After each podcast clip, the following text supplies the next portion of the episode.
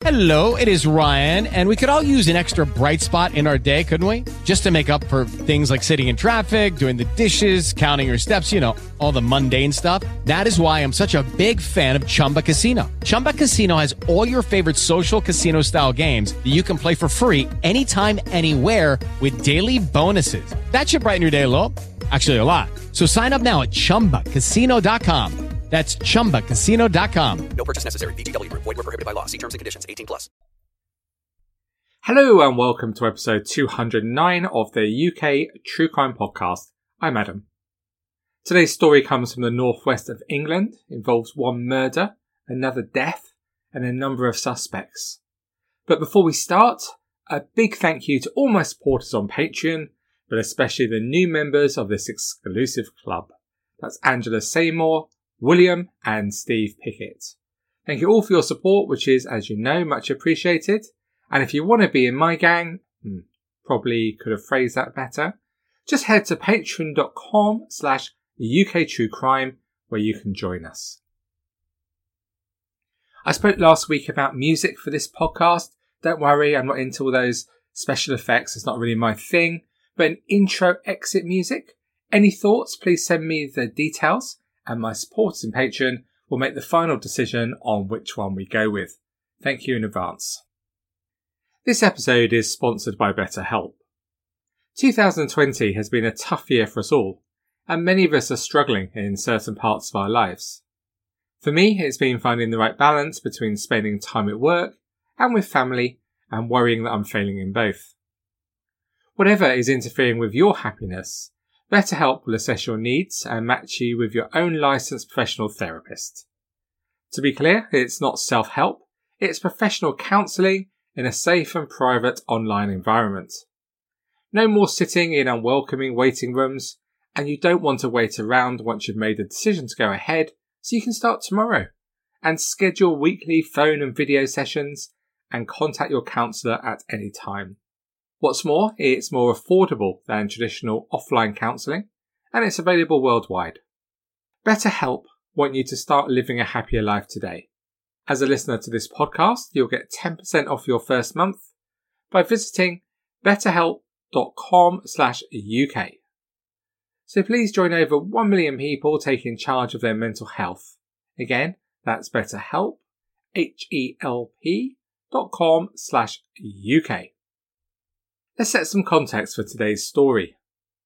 The UK number one was friend of the show, The Bieber, with Sorry, and Adele with Hello was at number two, with the positions reversed in the US chart. And in the Australian album charts, it was Bieber all the way, in the top spot with Purpose. In the news this month, Justin Trudeau was sworn in as the Canadian Prime Minister, with a cabinet split equally between men and women, Portugal's minority government was toppled by left wing opposition just two weeks after coming to power.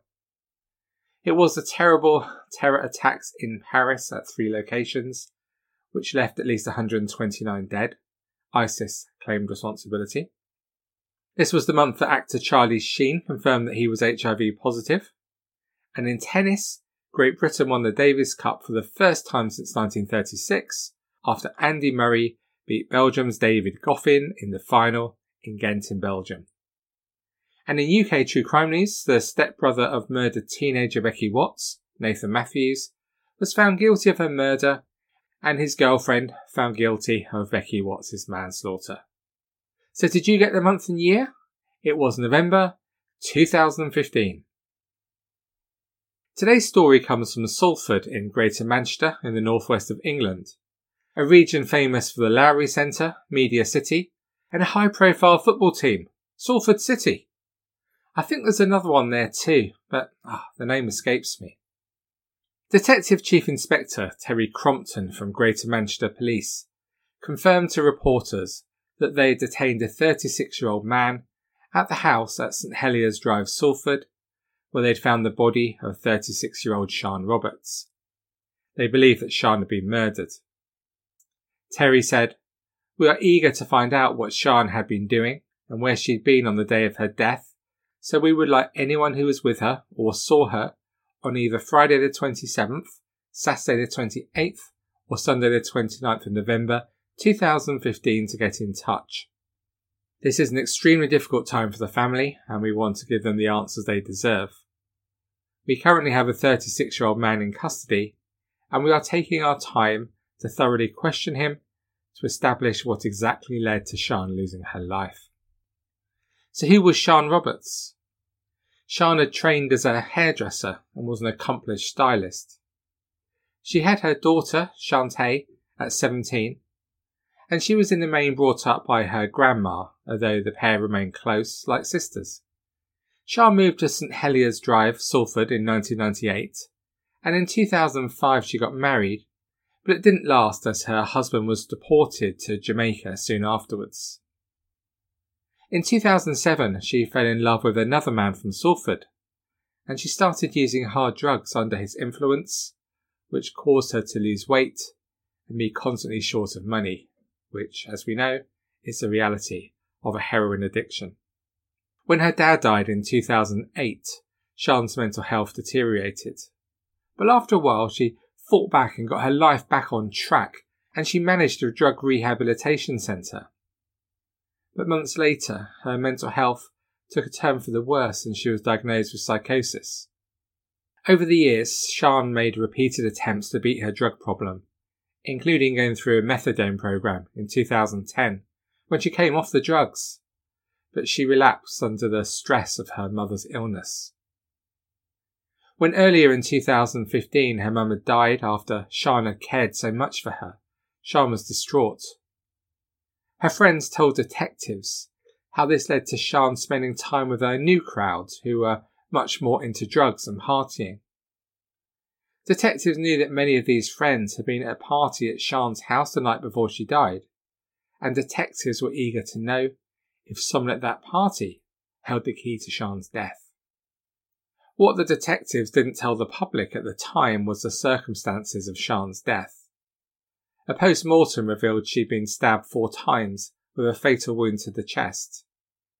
A number of defensive wounds to Sian's hands indicated there'd been a struggle, and she put up a fight for her life as she was attacked. Crime scene manager Pam Mather was the first officer on the scene and in her own words, this is what she found. You could see just from the opening that door that there was numerous items split around that floor. A knife had also been placed into Sian's hand, initially making it look like she'd inflicted the wounds to herself. A lot of items had been tipped out and placed onto Sian's body.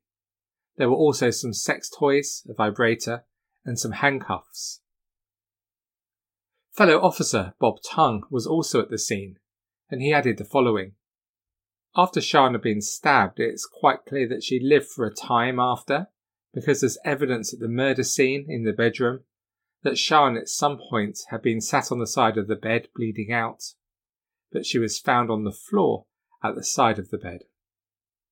And detectives also had a prime suspect, the man who had been detained at the house, Sian's ex boyfriend, Joel Gordon. The two had been friends from school, but only recently got together. Sian had been found dead in her home by Joel when he and other friends became concerned that Sian had not been in contact. Before he called the police, he called Sian's sister to say that he'd gone round to her house to the front door, and because there was no answer, and he was particularly concerned that he couldn't reach her, he went into her house through the patio doors at the back of the house, where inside it looked as though somebody had been in there because the house was trashed. He then dialed 999 and he said, She's dead. She's fucking dead. I've been fucking calling her for two fucking days. I've knocked on the front door. The back door was open. I've come in and she's fucking on the floor dead. She's covered up with a quilt. I've pulled the quilt off her. She's fucking dead. Blood all over her, all over her belly. But also in the call, he was heard to say, What have you done, you stupid woman? Was he angry with Sian, and that is why he had killed her? And when asked about his movements that day by detectives, his story had been less than coherent. But Joel said that was just because he was trying to tell them absolutely everything he knew, and he was just upset and in shock as he had just found his friend's body, which is surely understandable. Detectives were particularly interested in Joel, as until recently He'd been serving life in prison for the knife murder of a teenage school friend, Craig Pierce. Craig had been stabbed 22 times in a knife attack by a group in 1997. But Joel insisted that although he'd been present, he'd not committed the murder he'd been convicted of. But was he the man that detectives were looking for for murdering Sian? And detectives had discovered there'd been another death at the same house just 18 months previously. Were the two deaths connected? In the first, 49 year old mum of two, Jacqueline Jordan, had lived in the house for just four months as a housemate of Sian's after moving from nearby Oldham and was discovered dead in the garden of the house. Jacqueline had been selling sex, much to the anger of some of the residents on the small cul-de-sac who had formed a group to protest to the Guinness Northern Counties Housing Group about it. It wasn't just the men arriving at the house at all times of the day and night they objected to, although I would suggest that how she earnt her money is absolutely nothing to do with anyone else. Sex work is just as valid as any other paid work. But there have been regular disturbances in and around the house too. But this wasn't really Jacqueline's fault, as one neighbour explained, saying, Jackie was such a nice lady, but she was very timid and fragile, and she let people bully her. She would never have hurt anyone. She had a little dog called Millie that all the kids on the street adored, and she would stand out and let them all play with it. She was a good person who found herself in a bad situation, and she became trapped. It's so tragic. Jacqueline had been subletting the house from a 34 year old woman who found her body. Neighbours saw this woman running frantically in the street at around 5pm on the Sunday that she found Jackie's body, screaming, Jackie's dead in my garden. The woman and her boyfriend had been arrested on suspicion of murder, but in the end, they were freed without charge after toxicology tests found traces of drugs in Jackie's system, and the case was referred to the coroner. The death was found to be non suspicious, and the two were released without charge. But surely this second death at the house was just coincidence and not related to Sian's murder. Forensic experts at the house soon got a breakthrough after footprints on the body were traced. Crime scene manager Pam Mather again, she said, In some of the clothing that was around and bedding that had been placed on top of Sian, it was very evident that there were footprints in blood. Once we'd photographed some of the footwear evidence or footprints in blood, and also latent footprints, copies of those impressions were given to the major incidents team that was dealing with this job at the time. The footwear, the impressions that we had seemed very consistent. Footwear impressions in blood and in Sian's blood, they were in the bathroom, they were in the bedroom, on different layers of debris that was put on top of Sian. We knew what type of footwear we were looking for. And detectives by this time were moving away from Joel as a suspect and began to start to suspect that Sian's current boyfriend, David Morgan, may have killed her. When they went to David's home to arrest him, they came face to face with another man leaving his property. And the detectives noticed that this man had the same shoes which matched the footprints that had been found on Sian's body. This man was 56 year old Glyn Williams, and he was arrested and taken into custody for questioning. Glyn Williams is the sort of guy who looks much older than his age. You know the sort, like they had a really tough paper round. He had a long criminal background, including in 1990, when he was a key figure in the UK's longest ever prison riot at Strangeways. Remember that? It was a month long series of disruptions that began when one prisoner took the microphone from a prison chaplain and told the congregation, Let's take the prison. As you'd expect, most prisoners surrendered after a couple of days' disorder, but a small number of rioters staged a rooftop siege about the conditions they faced in the Victorian building. And one of those was Glyn Williams.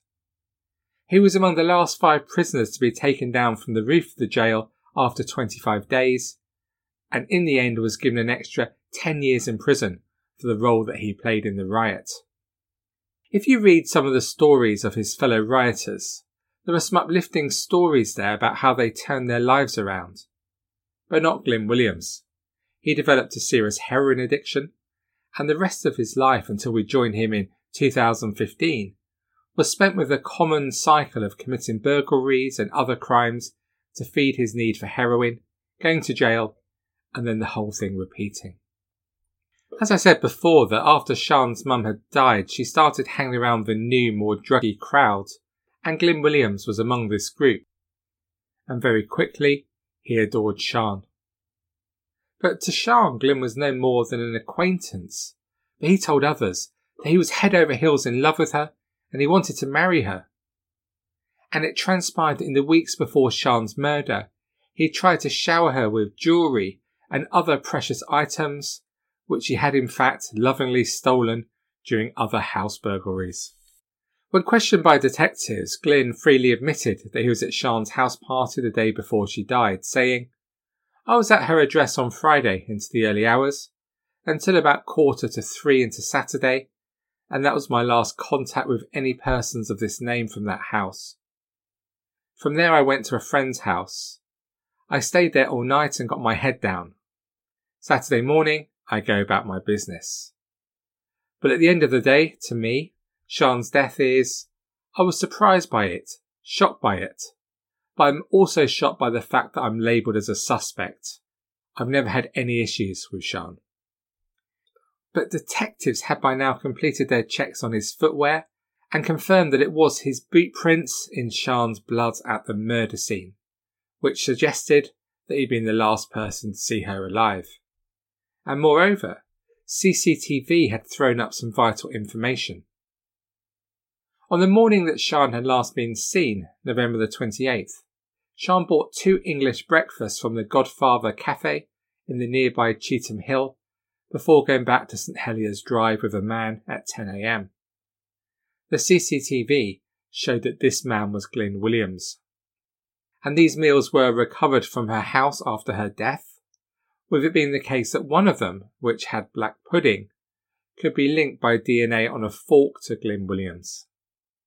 And as neither had eaten much of the breakfast, it appeared to be the case that Sian had been killed soon after returning to the house with the food. And the lack of Sian using her phone after this time supported this theory. But Williams seemed very confident, telling detectives, When you get my boots back, I'm going to tell you they're not my boot prints. But when he was told that his boots were in fact to match, he changed his story, this time saying that he had in fact found Sian dead and didn't ring police because he was scared he'd be arrested for murder. Detectives weren't buying this for one moment, and they gave him a chance to tell them exactly what had really happened. But Williams refused to talk, even turning his back on the detectives, saying he didn't want to talk any longer, adding, I want to go back to my cell. I've finished with this fucking interview, he said.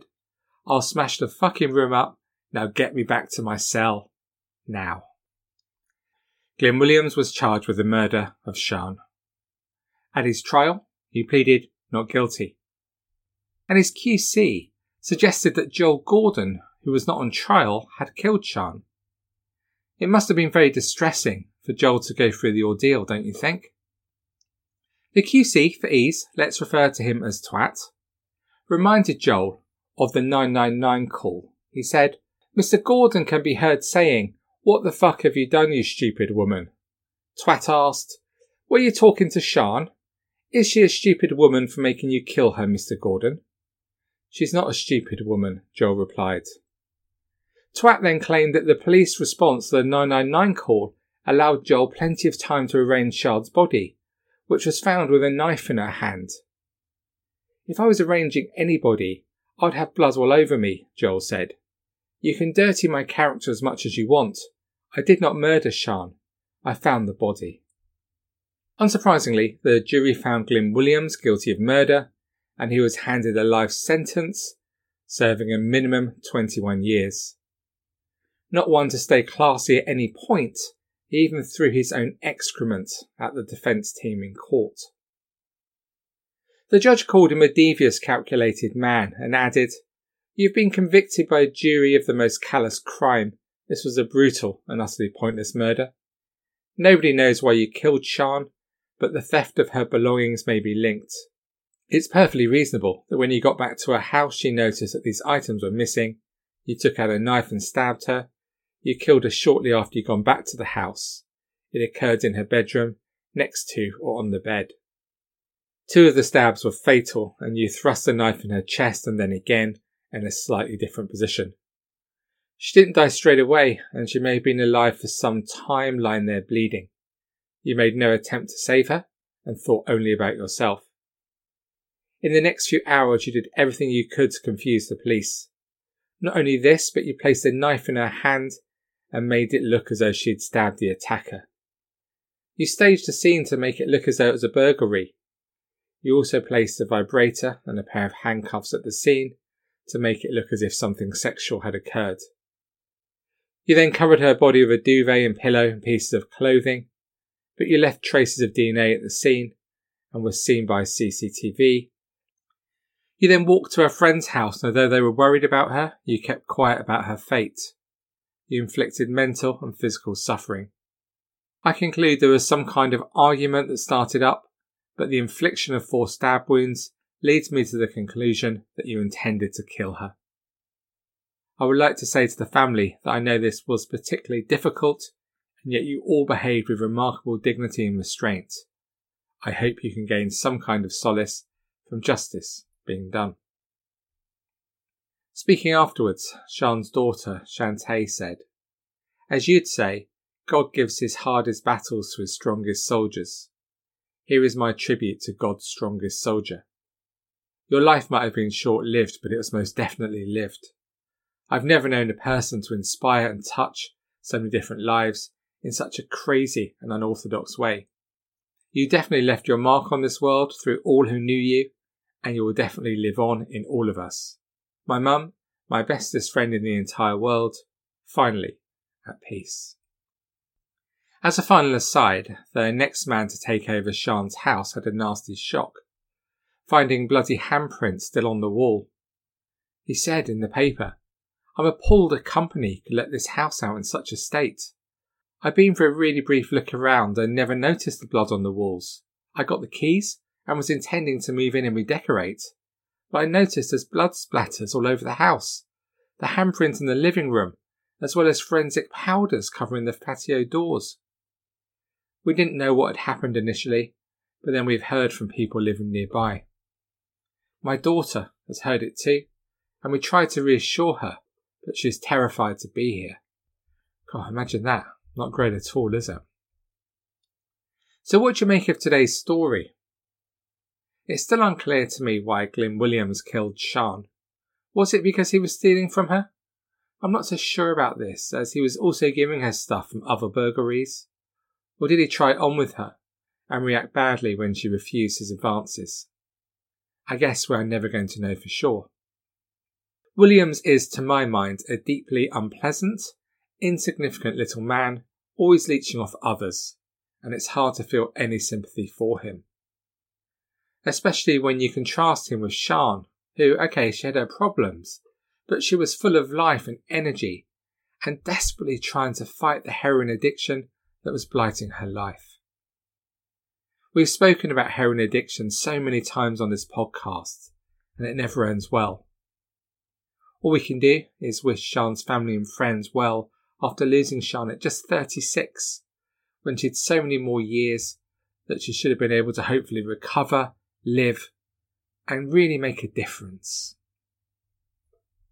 Thank you for taking the time to listen to this episode of the UK True Crime Podcast. To discuss this case and any other aspects of UK true crime, please head to the Facebook group. There's almost 50,000 of us now. You'll be made very, very welcome. And to support the show and to keep me recording a podcast every week, please join me at patreon.com slash UK True Crime. There's also two months free membership if you join us now. Why should you join Patreon? Well, you get all the bonus episodes. You get to contribute to me recording a live episode. You see all the stats from the show. There's live streams, monthly live streams, and all the information about what's going on for the podcast. That's patreon.com slash UK True Crime. So that's all from me for now. So thank you very much for joining me this week. Please do take it easy. And most of all, stay classy.